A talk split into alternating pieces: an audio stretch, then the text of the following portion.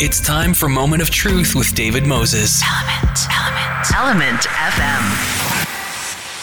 Welcome to Moment of Truth. I'm your host, David Moses. You're listening to Element FM, 1065 in Toronto, 957 in Ottawa. You can also download the iHeart Radio app and listen to us anywhere you go. It's a pleasure to welcome to the show Mr. Ken Williams, and he is here to talk about a play that he has coming up in the Toronto Fringe Festival that runs from July 21st to the 31st. And so it's a pleasure to have Ken on the show to talk about Bannock Republic. Ken, welcome. Thanks, Dave. It's good to be here. Uh, we haven't spoken for quite a long time. I mean, uh, yeah, I was trying to figure that out. Yeah, uh, yeah, I, I, don't remember the last time we actually spoke. It's it's kind of funny because as uh, as I read through the the play Bannock Republic, it brings up memories of APTN where we both used to work, and of course your yep. a, your play does in fact uh, mention APTN in it, and it has someone that actually works there. So more memories to be had. Yeah, because I wrote the play soon after I'd left, so there were still some feelings. I think I was working out in the play. and of course, the play seems very timely, doesn't it? Well, it's kind of funny that it is because I wrote it over ten years ago. Yeah, it's, this yeah. was this was produced in 2010 in Saskatoon mm-hmm. and has been produced since. It was actually a nice little surprise um, when I got the call from uh, the Center for Indigenous Theater, uh, Rose Stella said, uh, "Can we do this for our students?" And I said, "Yeah, oh, that's awesome. Yeah, but please do." Um, and I thought it was only a student production. I was actually honestly surprised mm. again uh, that when I saw the news that I had made it into the Fringe Festival, I was like, because we had negotiated that so long ago Yeah. and pre, you know, just as COVID was hitting, Yes. um, I kind of had forgotten that one part that it might get into the fringe. And uh, I was like, oh, it's in the fringe. Someone else told me about it. I'm like, what? so I went, oh, okay. So that was kind of nice. All right. So, for people that, that may not be familiar with Bannock Republic, uh, it is a touching and hilarious comedy uh, by uh, Kenneth Williams here, and it's a newly elected chief, Isaac Thunderbird, that is grappling with the death of his wife as he fights to preserve a residential school as a memorial to its tragic past. Yeah, it was. It, it actually just, it came from a real. Um, there's, there's a lot of things that are that really did happen that I'm sort of touching on in the play, and one of them was that the uh, the what was then called the Department of Indian Affairs um, uh, was was was giving money to bands to destroy the residential schools on their Mm. on their territory, Mm. um, and then uh, and it was a there was a little bit of a discussion I felt uh, going on in communities about uh, should we get rid of them, right? Mhm. And a lot of people said yes, get rid of them, just Oh, yeah. just level them, just Yep. get rid of them. Absolutely. And but there's other people saying, well, if we get rid of them, the, the evidence that was there is gone with them. And there's no sort of that sense that we need to be. It's painful and everything else, but we need to hang on to them. Maybe we should hang on to them a little bit as a memorial, or at least you know make sure that the stories that occurred there are not forgotten.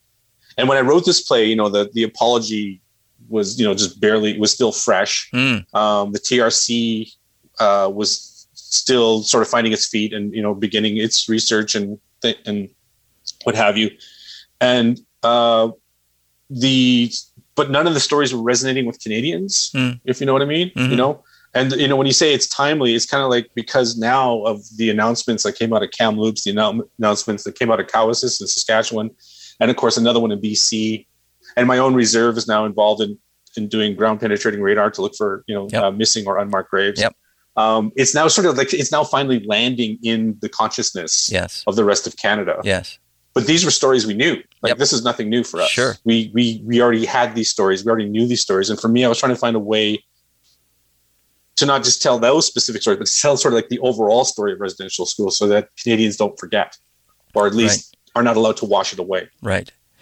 And of course, the, the other thing that your play does, um, it, it goes beyond the the story of the residential school. It, it, brings us into the uh, the the intergenerational trauma uh, of that, and we see that in the characters that are playing out in front of us. Yeah.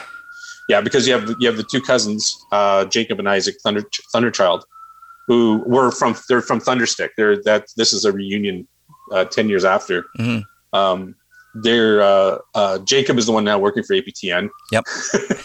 um, and Isaac, who used to be a photojournalist, is now the chief. Yes. Um, and then I introduced a third character named Destiny. Yep. Who is a First Nations woman who is a third party manager. Yeah. This is one of those things that uh, we deal with in, in, in First Nations communities is the whole issue of when the government takes over the finances and the way that plays out in sort of the mainstream consciousness is that oh the reserves screwed up the chiefs don't know what they're doing or they're corrupt or, or whatever Yep. yep. and therefore it makes sense that the government comes in and what people don't understand about third party management is that no band that has ever been put into third party management has ever come out of it like these this institute to come in these accountants and whomever are brought in to save the finances of the reserve somehow manage to keep the reserve in third party and there's no mechanism to remove them or to say hey are you doing a good job at this or not and you know the little thing insight in there that that again i'm talking you know the audience is mostly for first nations people Mhm.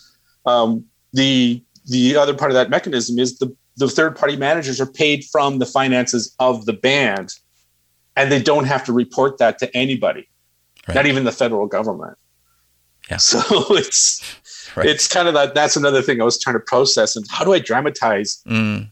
Some of these really arcane and and contradictory rules that chiefs and band councils have to face Mhm. you know but make it a dramatic how do you how do you dramatize that Yes, right so yes. that was another kind of challenge and issue in the play as Yes. well so And from what you just described there, why would anyone uh, in in that position that is brought into third party management uh, of uh, the community, why would you want to get them out of third party management? yeah no there's there's no reason to right Uh, it's a cash cow right? What else can we do but laugh? Speaking of laughing, that you do bring the there's some very uh, sharp wit and and humor within the play. Uh, you don't pull any punches either. I mean, you uh, you know that humor is biting um, on, on all fronts. Uh, you know, within the characters, within the, the community, you point at everybody. Uh, you, you don't uh, you don't hold back. well I, I you know it's one of those things that um there's there's some elements i think where i stretch the truth a little bit just Yeah. just for the sake of a joke or whatever Sure. but yeah it's one of the aspects of the play is let's we can't give up hope. We have to you know we got to rely we we can't give up hope that our our ancestors had. Um Mhm, we mhm. can't give that up. Yep. And- but it's it's at the same time uh that means we have to understand we have to like really look at honestly what's in front of us. Like what are we really dealing with and what parts do we actually do you know the old the old legislative phrase used to have contributory negligence. How do we how are we contributing to our own kind of colonization? How are we Mhm. contributing to our own hopelessness? Hmm um and you know it's it, and i'm not saying it's easy. That's another thing in the play is that nothing is there's no there are no easy answers to Right. anything. Right. but th- there are steps that we can start trying to take. And one of them is to stop relying on stereotype that we we ourselves sometimes impose. Like we the idea of the corrupt chief is something equally embraced by first nations people as it is in the mainstream. Hmm right and i wanted to give chiefs a fair shake and Yeah. councils a fair shake and and get you know people to understand that there's the rules that indian affairs had at that time were so onerous and contradictory that even the uh, the auditor general kept saying why you, you you trap the you trap these communities in in a state of endless bureaucracy Mm. that is not of their own creation and not to their benefit Yes. um, and and it's and it's a state and I and I you know as far as I can tell that's a state that still exists. Right. As you mentioned, uh, the apology was fresh at the time. I'm just wondering what what came to you first for the idea of writing this play. There were a lot of things happening at that time. Hmm. You know, I had just left APTN. Yep. Um, but I was still kind of absorbed in the stories that we were covering. Yes. Um, and in a sense, I wanted to sort of write the story. You know, you remember, you, you know, you know what it's like to be a journalist trying to sort of condense down a very complex issue to be presented, right? Oh yeah. and with TV, you you you know, as we're as we're moving it to date, as we're moving it to a, a daily news cycle, Mm, you're you're really crunching, yes. and you're you're purposely smoothing out or ignoring a lot of things. Yep. And I didn't want to do that with this play. I wanted to look at the complexity. Mm, So you know, so we're dealing with an apology. We're dealing with uh, the concept that was still it, it, still gets debated now, but it was actually completely kind of sort of scoffed at when it came up with the idea of, of genocide. Mm.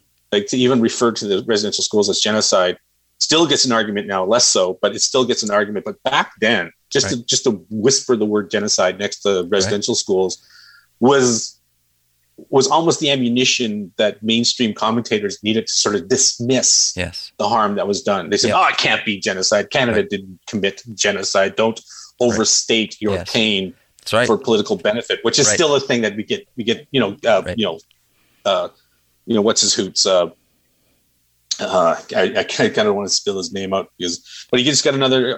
He gave himself another article in the in the National Post about how continual acts of indifference it does not equal does not equal evil. And I went, what? that, All right. that exactly defines evil. right. You know. Yes. So we still have to face up to people who are deniers. Yes. You know, who deny what happened. And now, you know, I've seen that shift in the last few months. Hmm in people who would never would have considered or understood what residential school harm was until the announcements came. It's something about the unmarked grave that really sort of, sort of, sort of, na- sort of nailed Canadians right in the head. Mm. You know mm-hmm. that that stung them and made them come to understand what happened. Mm-hmm. So that's that seems like, you know, you can't. It's like the the, the cover up has been revealed. Yeah. And therefore, right. you know, it the idea of erasing graves, you know, is is something that uh, can't be ignored anymore. So, right. um, the I think it's kind of it's kind of funny that then now my play makes now my plays in you know, my play is a timely play. Now my plays like, you know makes sense to produce at this time. You're listening to Element FM in Toronto and Ottawa. This is Moment of Truth. I'm your host, David Moses. My guest is Kenneth Williams. He is a Cree playwright from the George Gordon First Nation in Saskatchewan, that's Treaty 4 area. And he is the first Indigenous person to earn an MFA in playwriting from the University of Alberta. And uh, he, his plays have been produced across Canada. They include Care, Cafe Daughter, Gordon Winter, Thunderstick, Bannock Republic, which is what we're talking about today.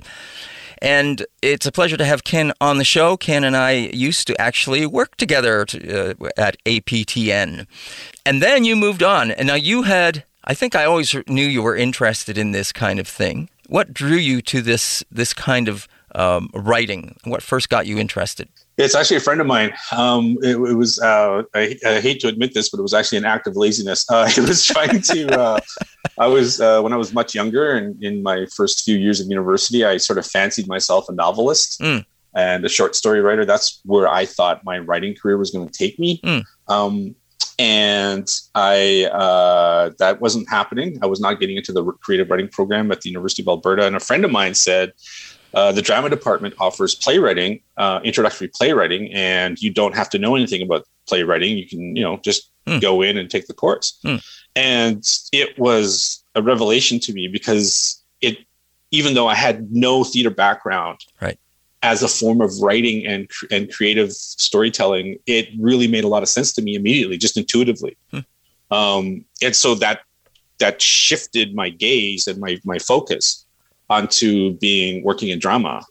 Um, and then I managed to like just through enthusiasm and just commitment and hard work and a little bit of conniving, I got into the MFA mm. MFA program in playwriting in, in, the drama department. And it's you know that's a program for people who have actually have a lot more experience in theater than I did. Right.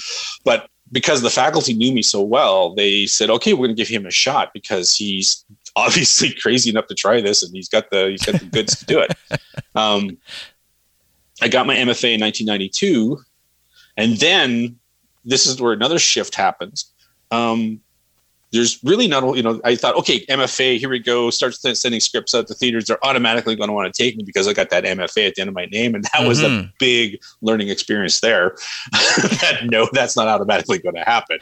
Um, and had to make a living somehow.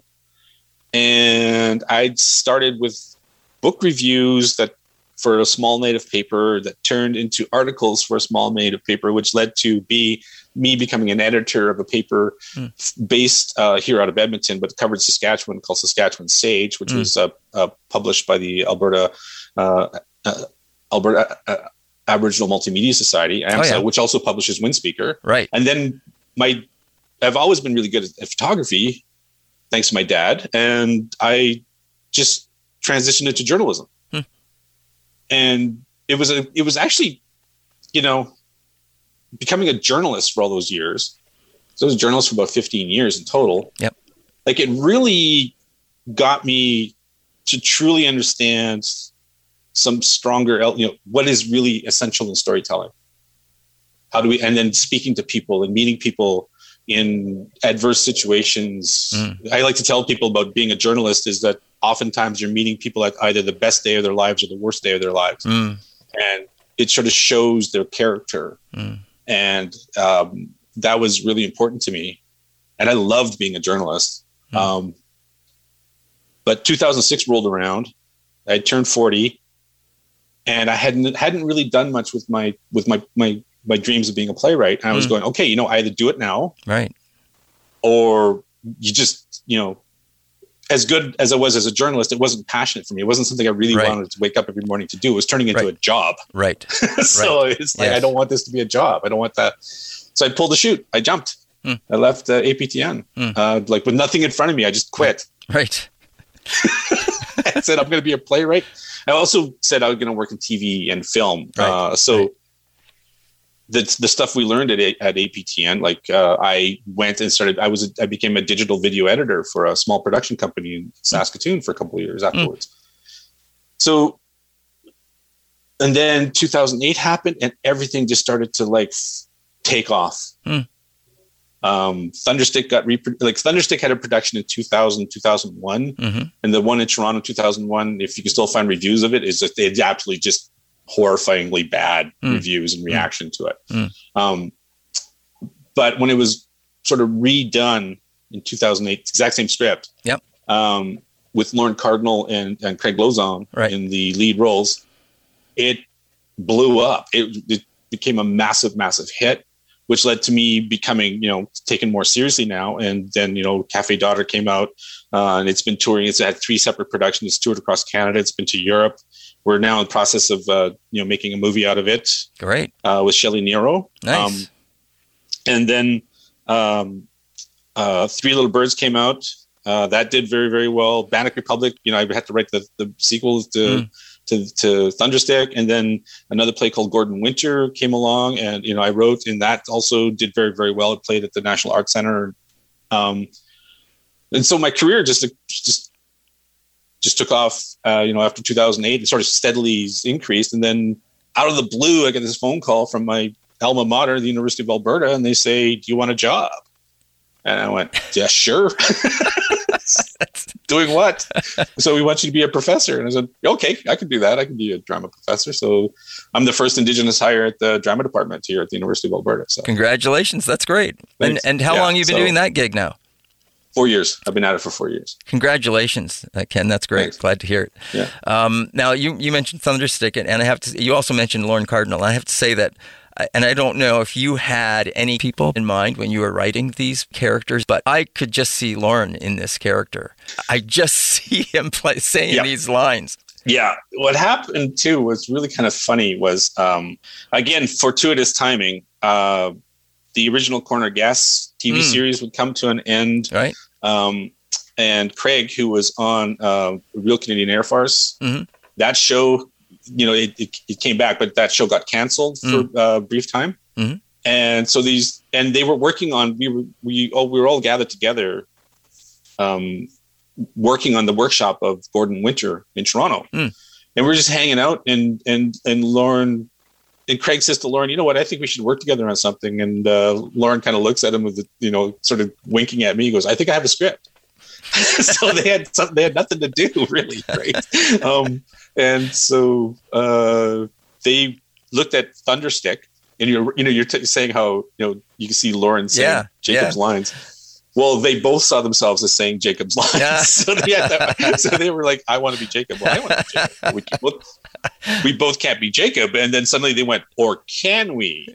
So the big shift, and this is as far as we can tell, has well, it's never been done in Indigenous theater uh, in Canada, and we're pretty sure it hasn't been done in any other show in Canada. But they decided right then and there that they're going to do the play, but they're going to switch Rolls? characters. Ah. Yeah, switch roles Nice. each performance, so that they both get a chance to be Jacob, and then they both get to be Isaac. Um, Cool. Isaac, who's the straight man. That's why Yeah, they don't yeah. want to be the straight man. Right, right. He's, he's the he's the brunt of the jokes. Right.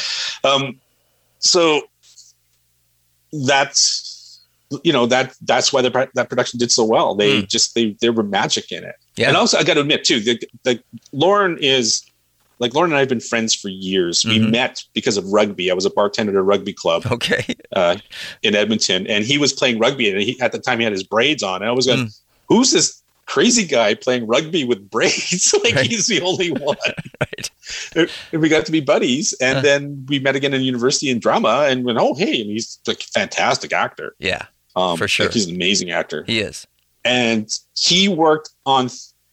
He worked on every single production of Thunderstick in one way or another, Mm. either as a director, Hmm. either as an actor, or in the workshop. He led the workshop, Mm. and um, and like he's like like I have I give I, you know he's a lot of the reason why my career took off Mm. because he had a lot of faith in that script and he really wanted to do that script justice. Huh. And so I, I owe him a huge amount of thanks Right. in in how you know he just believed in that script and wanted it to soar and Yeah. you know him and then meeting up with Craig and him and Yeah. Craig just absolutely falling in love with it. So Yeah. So I appreciate that, and and wonderful to hear that camaraderie and the history that you guys have together. Now, the other thing I want to ask you about this: the sense of humor, the sharp wit that you bring to your characters. Where does that come from? no idea. I have no idea. I'm a bit of a wise ass, as you know. I, I got into a little bit of trouble as an APTN correspondent when um, I remember one time I, I referred to this was during the Mig, Mi'kmaq Lobster War, and I referred to Ujal Dessa, and she was then Minister of Fisheries as the boss of fish. I said it on the air. Um, and I know I got a not a reprimand, not nothing as serious as that, Right, but I did get a phone call Right. so saying you can't do that Right. you know so i think this is another reason why i had to get out of journalism is because i was uh, getting tired of quoting liars and Mm. not being able to rebuke what they said especially like government people Yeah. like they just you know could lie straight to your face or spin Sure. straight to your face and you had no ammunition to fight back Yep. but you knew what they're saying wasn't true Yes. The other side of things Yeah. is like you said, sometimes you see people on their best day or their worst day. And sometimes you're you're getting people on these in, and in many situations, First Nation stories are not happy stories anyway. Mm-hmm. But yeah, very much so. Especially when you know, uh, at the same time, you know, I got to we, you know, what we were part of there, you know, was important. Yes, um, and absolutely. It, and, I, and we can see now how just how AP APCAM punches above its weight in Yep. news and everything else like sure that. does. Yeah. Um, thanks largely to our colleague, you know, uh, Karen Pugliese, Yeah, you who- bet. who ran the shop for several many years, Yep. and I think really lifted it up. Yep. Um, uh, that it was important to tell a lot of those stories, and and when we did hit something really really big, like I remember Cheryl. Uh, um, Cheryl's story about the mesothelioma and the, the amount of time she was given to develop those stories about the housing Mm. uh, you know, mes- you know, mesothelioma is a is a is a type of cancer that almost is almost the only way you can get it is through exposure to asbestos. Hmm. And she broke that story Mhm. and got a chance to dig into it and you know dig deep and really show us something. And you know, now she's running the show. She's. Yeah, right. running APTN News, right? So right. um, congrats to her and you know, right. that kind of determination. But Yeah. um, at the same time, but you know, it, it for me, I, I started seeing myself, especially when I was in Saskatoon, where I ended, where I, where I, my last posting was for APTN. I started seeing myself going, I'm going to the next body. I'm Mm. going to the next Mhm. missing person. I'm going Yeah. to the next, Yeah. You know, story about that. And I, I, and I'm only given a certain amount of time to tell it. And I'm, Yeah. I'm getting de- physically, de- I'm getting physically sick and Mhm. emotionally distressed about this. I Yeah. can't do my job because if I, I have to turn into one of those journalists I really hate, Yep. which is someone who can shut it off, right? Turns turns off their emotions to tell the story and becomes a different kind of animal. And I was like, I'm not ready to do that. Yeah. Yeah. I hear you. Uh, I appreciate you sharing that as well because uh, hats off to those journalists that can uh, can do those stories and on a continuous basis because we need them and we are Yes. very grateful for them to be able Yeah. to do that. Yeah. Ken, it's been great talking to you. Now, the uh, the play, the Fringe Festival, as I say, runs from, from July 21st to the 31st. And if I'm correct, this is a virtual event. Is it? Is it? Yes, this is this has been pre-recorded. It was pre-recorded in the CIT, in the Center of Indigenous Theater, Yep. their their uh, little theater there, uh, directed by Ed Roy. Um, and it's on demand, so you you, you there is a ticket for it Right. or a pass or something like that. I can't remember specifically, and then you can just watch it uh, Yeah. during that time. So it's limited amount of time it's offered. in Right. You can go to fringetoronto.com to find out more about getting tickets if you go to their website, and uh, then you can you can actually just uh, scroll down and find out about when the streaming starts and about getting tickets. So if you go to uh, fringetoronto.com, that's where you can find out more about this. And it's been a pleasure talking with Ken about his play Bannock Republic, which is the play that is on at the Fringe Festival, and also to hear about uh, all your success, Ken. That's great. I'm so uh, happy for you. Congratulations uh, Thanks, man. for you on all these fronts, and it's uh, it's so nice to talk with you. Uh, you know, after all these years. The other thing I want to mention to you is uh, I recently uh, interviewed uh, Drew Taylor on his new Yes. uh, APTN series that he's got running, and of course saw you in there on one of the episodes with him, and you guys looked like you were having a great time together.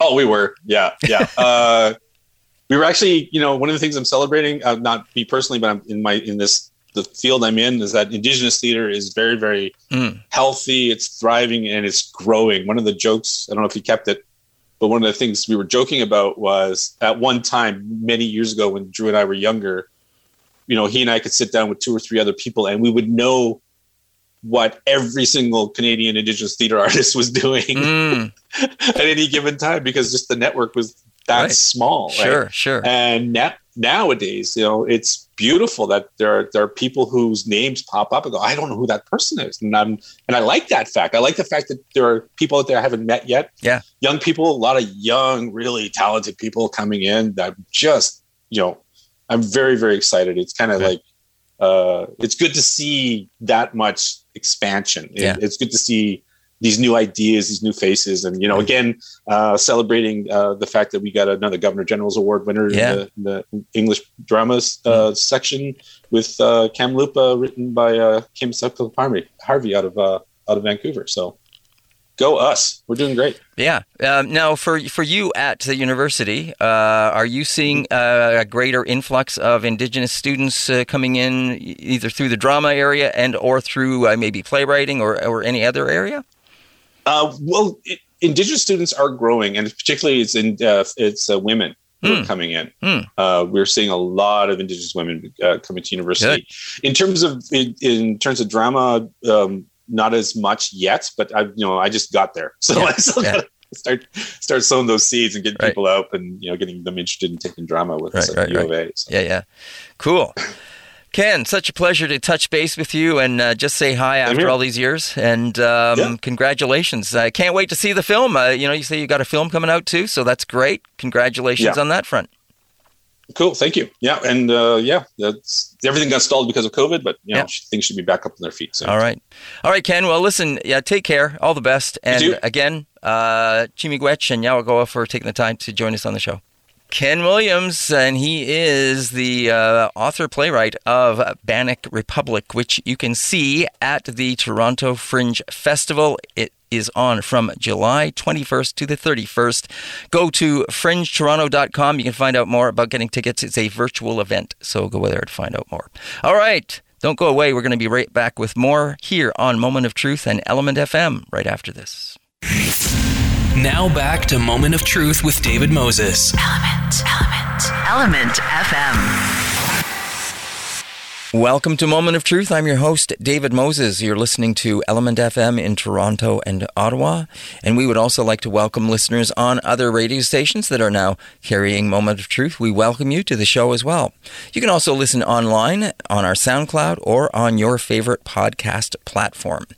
And it is a pleasure to welcome to the show today Margot Hurlbert, and she is the Canadian Research Chair for Climate Change, Energy, and Sustainability at the University of Regina. And a little bit more about her. She has a Bachelor of Administration, a law degree, and Masters of Law in Constitutional Law, and in particular in Indigenous or Aboriginal rights, energy, and water.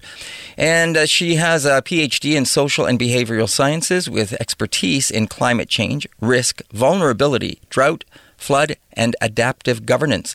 And she was the coordinating lead author of Chapter 7 of the IPCC Land and Climate Report of 2019 and a contributing author and review editor of the IPCC AR6. She is a professor at Johnson Shoyama Graduate School of Public Policy. Margot, it is a pleasure to have you on the show. We're going to be talking, in part, the conversation is starting around an article that you wrote in the conversation. It was called The Paris Agreement at Five.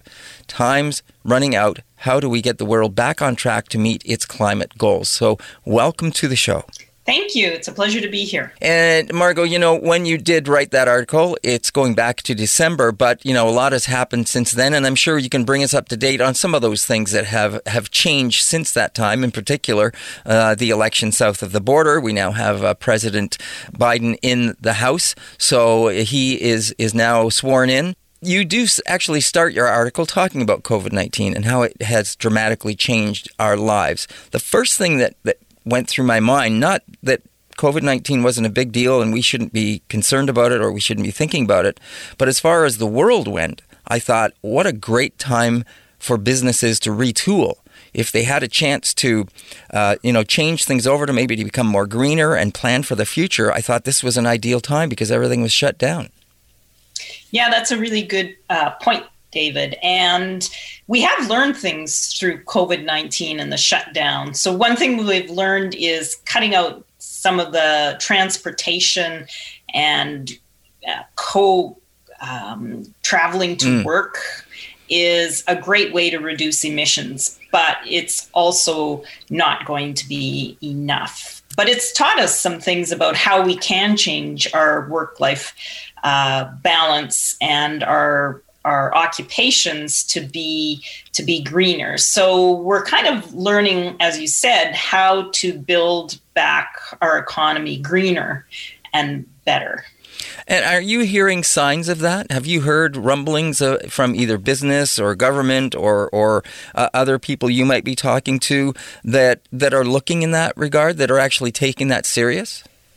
Oh, absolutely. So much of the federal government's programs have centered on that concept, on making sure that they are incentivizing our economy to reboot, but also to reboot greener and and better. So much of the funds that came out to Western Canada in relation to oil and gas were actually for the purposes of sealing uh, sealing oil and gas mining mm. operations that hadn't been properly sealed in the past. So instead of rebooting an oil and gas economy out here in the West, just for bigger, better, more production, it was actually an environmentally tasked initiative to actually close some of our oil and gas mines and wells. Okay, well, that's another point you just brought up. Uh, uh, do you have anything to say around that whole pipeline issue that we now know is is a done deal? It's not happening. If Joe Biden pulled the plug on it. He has, and and you started mentioning the elections south of, of the mm-hmm. border. He actually has issued an executive order in the context of addressing climate change that is really really exciting and canceling the Keystone was an election promise. So it came as no surprise to me, and I assume anybody else watching the American election and some of the promises being made by Biden, that that initiative was taken because it, it, basically was a promise to the people that were electing mm-hmm. him. Mm-hmm. And he's followed through on climate change, having issued this executive order on tackling the climate crisis at home and abroad that came out on January 27th, 2021. Uh, and it's got many parts to it and brings out uh, Biden's particular take on addressing climate change into the future. And there again, he also said he was going to uh, re- rejoin the Paris Agreement, which I believe that's one of the first things he did as well, is get that uh, uh flowing. H- how do you think if they had not have joined, rejoined that Paris Agreement, how it might have impacted things? Yes, it actually, on a couple fronts, is good. It's good for the global order around the United Nations Framework Convention on Climate Change to have such a significant country as the United States, states with significant greenhouse gas emissions and significant population and population growth to be now uh, a, a, member of the the accord the paris agreement. So that's actually really good news. It's also good news for canada so that we know that all of our policies addressing climate change aren't going to be aren't going to be causing as many issues for trade going from Canada to the United States as uh, could have been if we didn't have an administration down in the United States taking climate change and the implicit price of carbon seriously. Right, nicely said. Now, going back to the top, you talked about COVID, how it changes our life, and, and uh, bigger lifestyle and technology changes that need to be made. Yeah, so we've only, with COVID and uh, us lucky people that are able to work at home here, we've only addressed one particular aspect around transportation and commuting in relation to greenhouse gas emissions. And, and it's important. Uh, and it's not one of the classic low hanging fruit around addressing climate change. Uh, but it's an important one. And it makes us think about what we're going to have to do to address climate change and achieve net zero emissions by 2050. And this is a goal that has been adopted by the government of Canada and actually many countries around the world as their stretch goal or their long term mm. goal in order to align with the climate change scenarios and the information coming out of the Intergovernmental Panel on Climate Change uh, in relation to what we need to do to address greenhouse gas emissions. Right. And that window, as you point out, is getting narrower and narrower, narrower very quickly. Yes, it is. So it depends um, which source we're looking at, but there's some very credible sources, including the IPCC, that are measuring uh, carbon in our atmosphere and setting a, a total total measure of that carbon in gigatons of carbon dioxide equivalent for what we need to achieve our goals of maintaining warming below 2 degrees Celsius and striving towards 1.5 degrees Celsius. And the, the carbon budget, or how much we have left that we can emit of carbon before we arrive at that point, is actually anywhere between some people, some studies are saying uh, around the year of uh, 2028 mm. and others uh, slightly after that. So it's that window is closing, but there's still opportunity. And, and I also heard something about the carbon in the atmosphere, even if we reduce it or stop it, it's still going to accumulate or it still increase the, the, the, the temperature of the planet. Yeah, that's a really good uh, observation, David. Is we're talking about the the greenhouse gases in the atmosphere and our trajectory. Uh, even when you think about it, we're talking about net zero by 2050, where mm. we stop emitting greenhouse gases. And then what I just said is, well, actually, our carbon budget for 1.52 is going to end based on our trajectory around the year of 2028. So that's actually uh, 22 years ahead of mm-hmm. 2050. So we're on a path to overshoot that carbon budget and thus overshoot the two degrees mm. approaching 1.5 degrees Celsius. So, what we need to do and what the Intergovernmental Panel on Climate Change is talking about is we're going to need some negative emission technologies where we're actually taking carbon out of the atmosphere. And I am glad you mentioned that because I have of late been speaking to several people on how to work with this carbon uh, negative footprint or how to how how we, we can start approaching the climate crisis that we are finding ourselves in? And I have been pleasantly surprised to find that there are a number of things out there that I had no idea about uh, a year ago that I, I see that can help uh, uh, you know, very simple things that people can do. The more we can grow that is more a natural kind of thing, it actually helps to pull that carbon back into the earth where it can where it ne- needs to be and can help uh, help actually the planet and help us grow things better. That's absolutely right. And so the low hanging fruit to address carbon change, we all talk about. We need more solar, we need more wind energy, et cetera, et cetera. Mm. We all know that. And it's absolutely true. We can't lose focus on it. But then what we don't talk about a lot is agriculture. Mm. And so the IPCC, I was on the Land and Climate Report that came out in 2019. And this is a special report of the Intergovernmental Panel on Climate Change. And it was talking about exactly what you're talking about, David. It's about the fact negative emission technology, it sounds daunting, mm-hmm. and it truly is in some uh, applications technology, but it's actually way more than that. It's including the planting trees and converting uh, biomass, uh, which is like natural production from our land, organic material, converting it into certain substances so that we can protect our soil and protect the the health of our soil and make it uh, better for agriculture in a way. So there's a whole bunch of things that we can do in agriculture, which includes these best management practices that increase the soil organic carbon, reduce soil erosion and salinization, and make uh, agriculture resilient. So perennials, uh, perennial crops are actually something that are really being studied. We already know in agriculture that certain certain growing different crops in different years or beside one another have many many co-benefits in maintaining our soil health and continuing to store carbon in the soil. So there's a whole bunch of very natural things uh, that we can do in order to have land act as a carbon sink.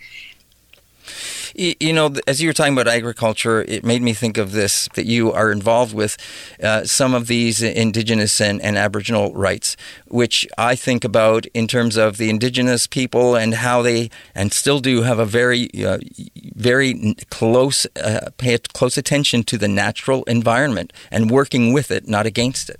Yeah, that's a, that's a really really great observation, and uh, even our current prime minister in the when addressing the conference of the parties mentioned that there's so much we could learn about addressing climate change from indigenous knowledge and paying close attention to it.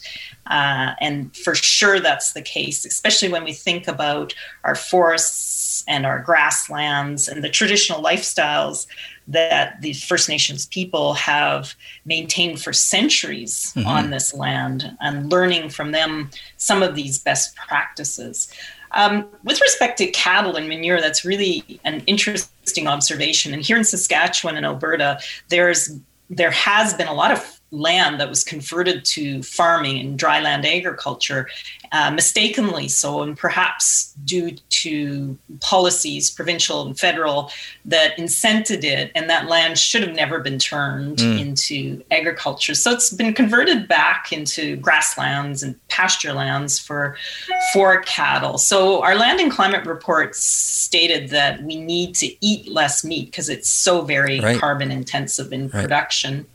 Um, but the cattle still provide a really important resource on that grassland and maintaining the health of some of our grasslands out here and keeping that land productive and not being converted into some sort of agriculture that would be less beneficial in the very, very dry areas uh, here. So I, I, wanted to mention that, and also the idea uh, in Manitoba and Alberta, they actually incentivize the production of energy from cattle manure, which is a really fascinating idea of thinking about how to, instead of letting that manure uh, go into the air and methane, which is a very highly impactful greenhouse gas, to actually repurpose it into energy. So there's some really exciting things that are happening uh, in that area. And with the idea that we're living in an interconnected system, and this brings it back to your comments about uh, Indigenous and First Nations people who have really understood uh, since time immemorial that we are living in this Earth system together and need to be respectful of it. Right. You're listening to Element FM in Toronto and Ottawa, 1065 in Toronto, 957 in Ottawa, anywhere across the country if you download the Radio Player Canada app. We'd also like to welcome uh, listeners on other radio stations that are now carrying Moment of Truth. And you can also listen on your favorite podcast platform. My guest here on the show is Margot Hurlbert, and she is a Canadian Research Chair for Climate Change, Energy, and Sustainability at the University of Regina. And we are talking about, so we started to talk about her article that was in the uh, conversation, The Paris Agreement at Five. Time's running out. How to get the world back on track to meet its climate goals. So it's a pleasure to have Margot on the show. And Margot, as we as we now are trying to look to deal with COVID nineteen, but also think about our climate as we move forward, trying to get moving out of this and find a better way to uh, deal with the climate, to make sure that we don't hit those marks that you have been talking about and, and get things back on track. We've talked about transportation, we've talked about agriculture. It isn't a single issue. It's it's it's there isn't just one answer to this. There's a whole lot of things that have to come into place.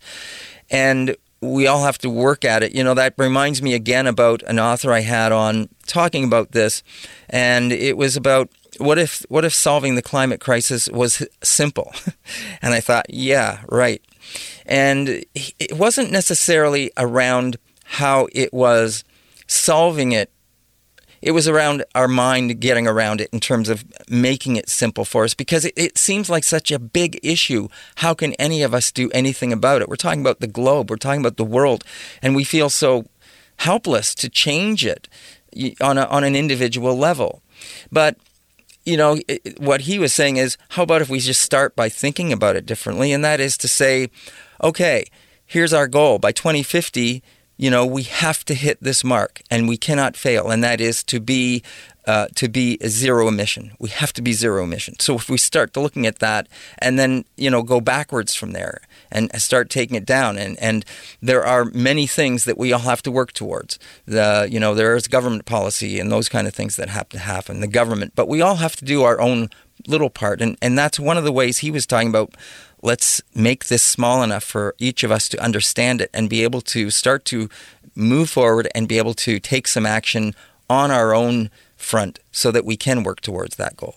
Yeah, thanks for that, David. And it's a really great observation because uh, what we do as individuals is so important. And I think oftentimes we are overwhelmed with the scope of this issue because it is so complex but there's so many things we do every day with our decisions around transportation the food that we eat and that we're purchasing and mm. even the food that we waste yeah. that makes such a difference in the context of greenhouse gases so about 25% of food is wasted. And that's a huge number when you think about all the greenhouse gases that go into producing and transporting that food. So mm. even just reducing food waste, waste, which is, you know, something I don't know if you're my age, which is really old. My mother used to always say, Don't waste your food. There's people starving in other areas of the world, which mm. meant nothing to me. But it actually has global consequence in, in the whole area of greenhouse gases and distribution uh, that are so important now to think about. So I hate to say that my mother was right. Mm. Well, don't we all uh, look back at our parents and, and mothers and, and think about the things that they told us?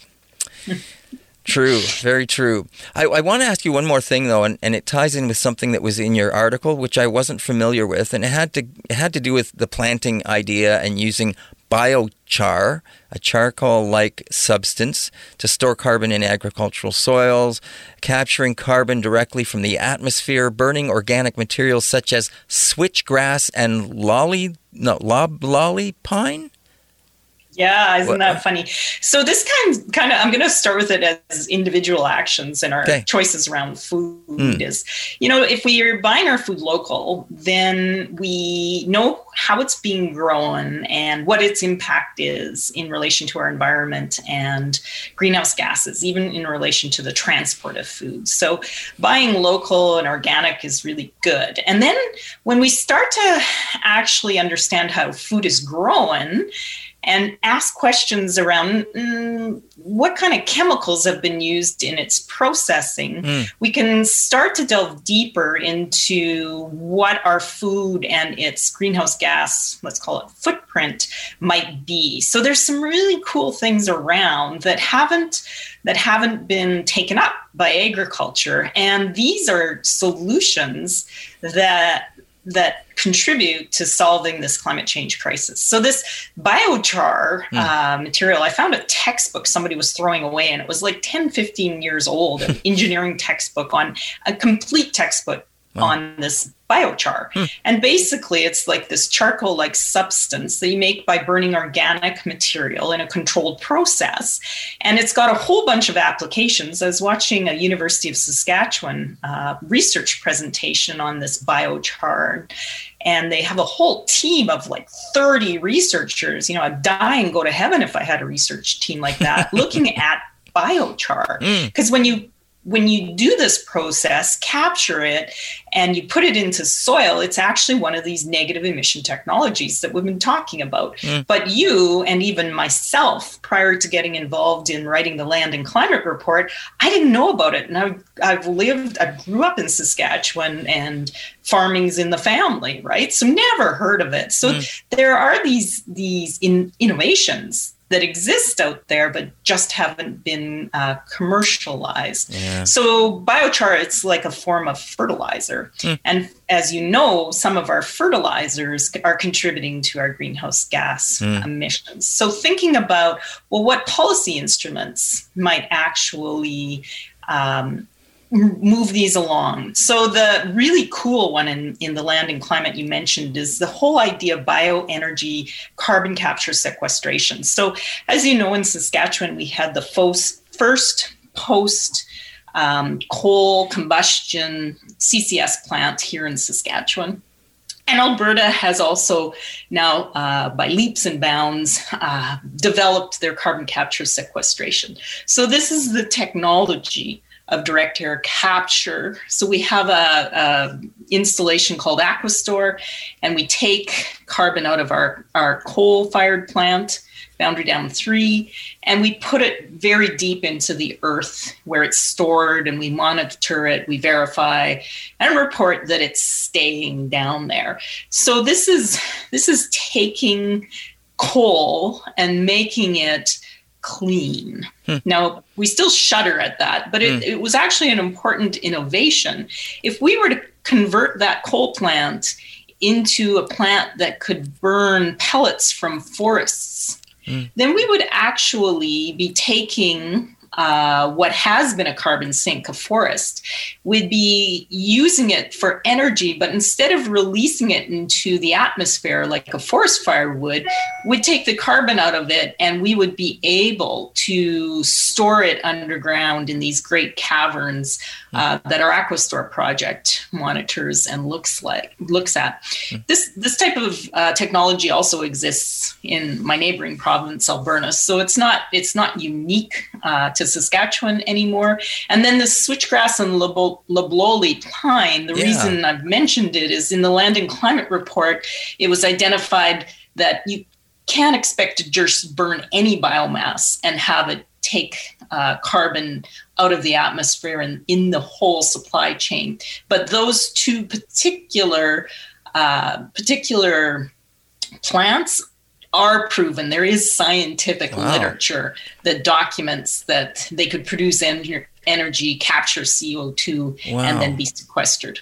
Wow. There, you know, it's amazing. Na- nature has all the answers if we pay enough attention. That's fascinating. Thank you for sharing that.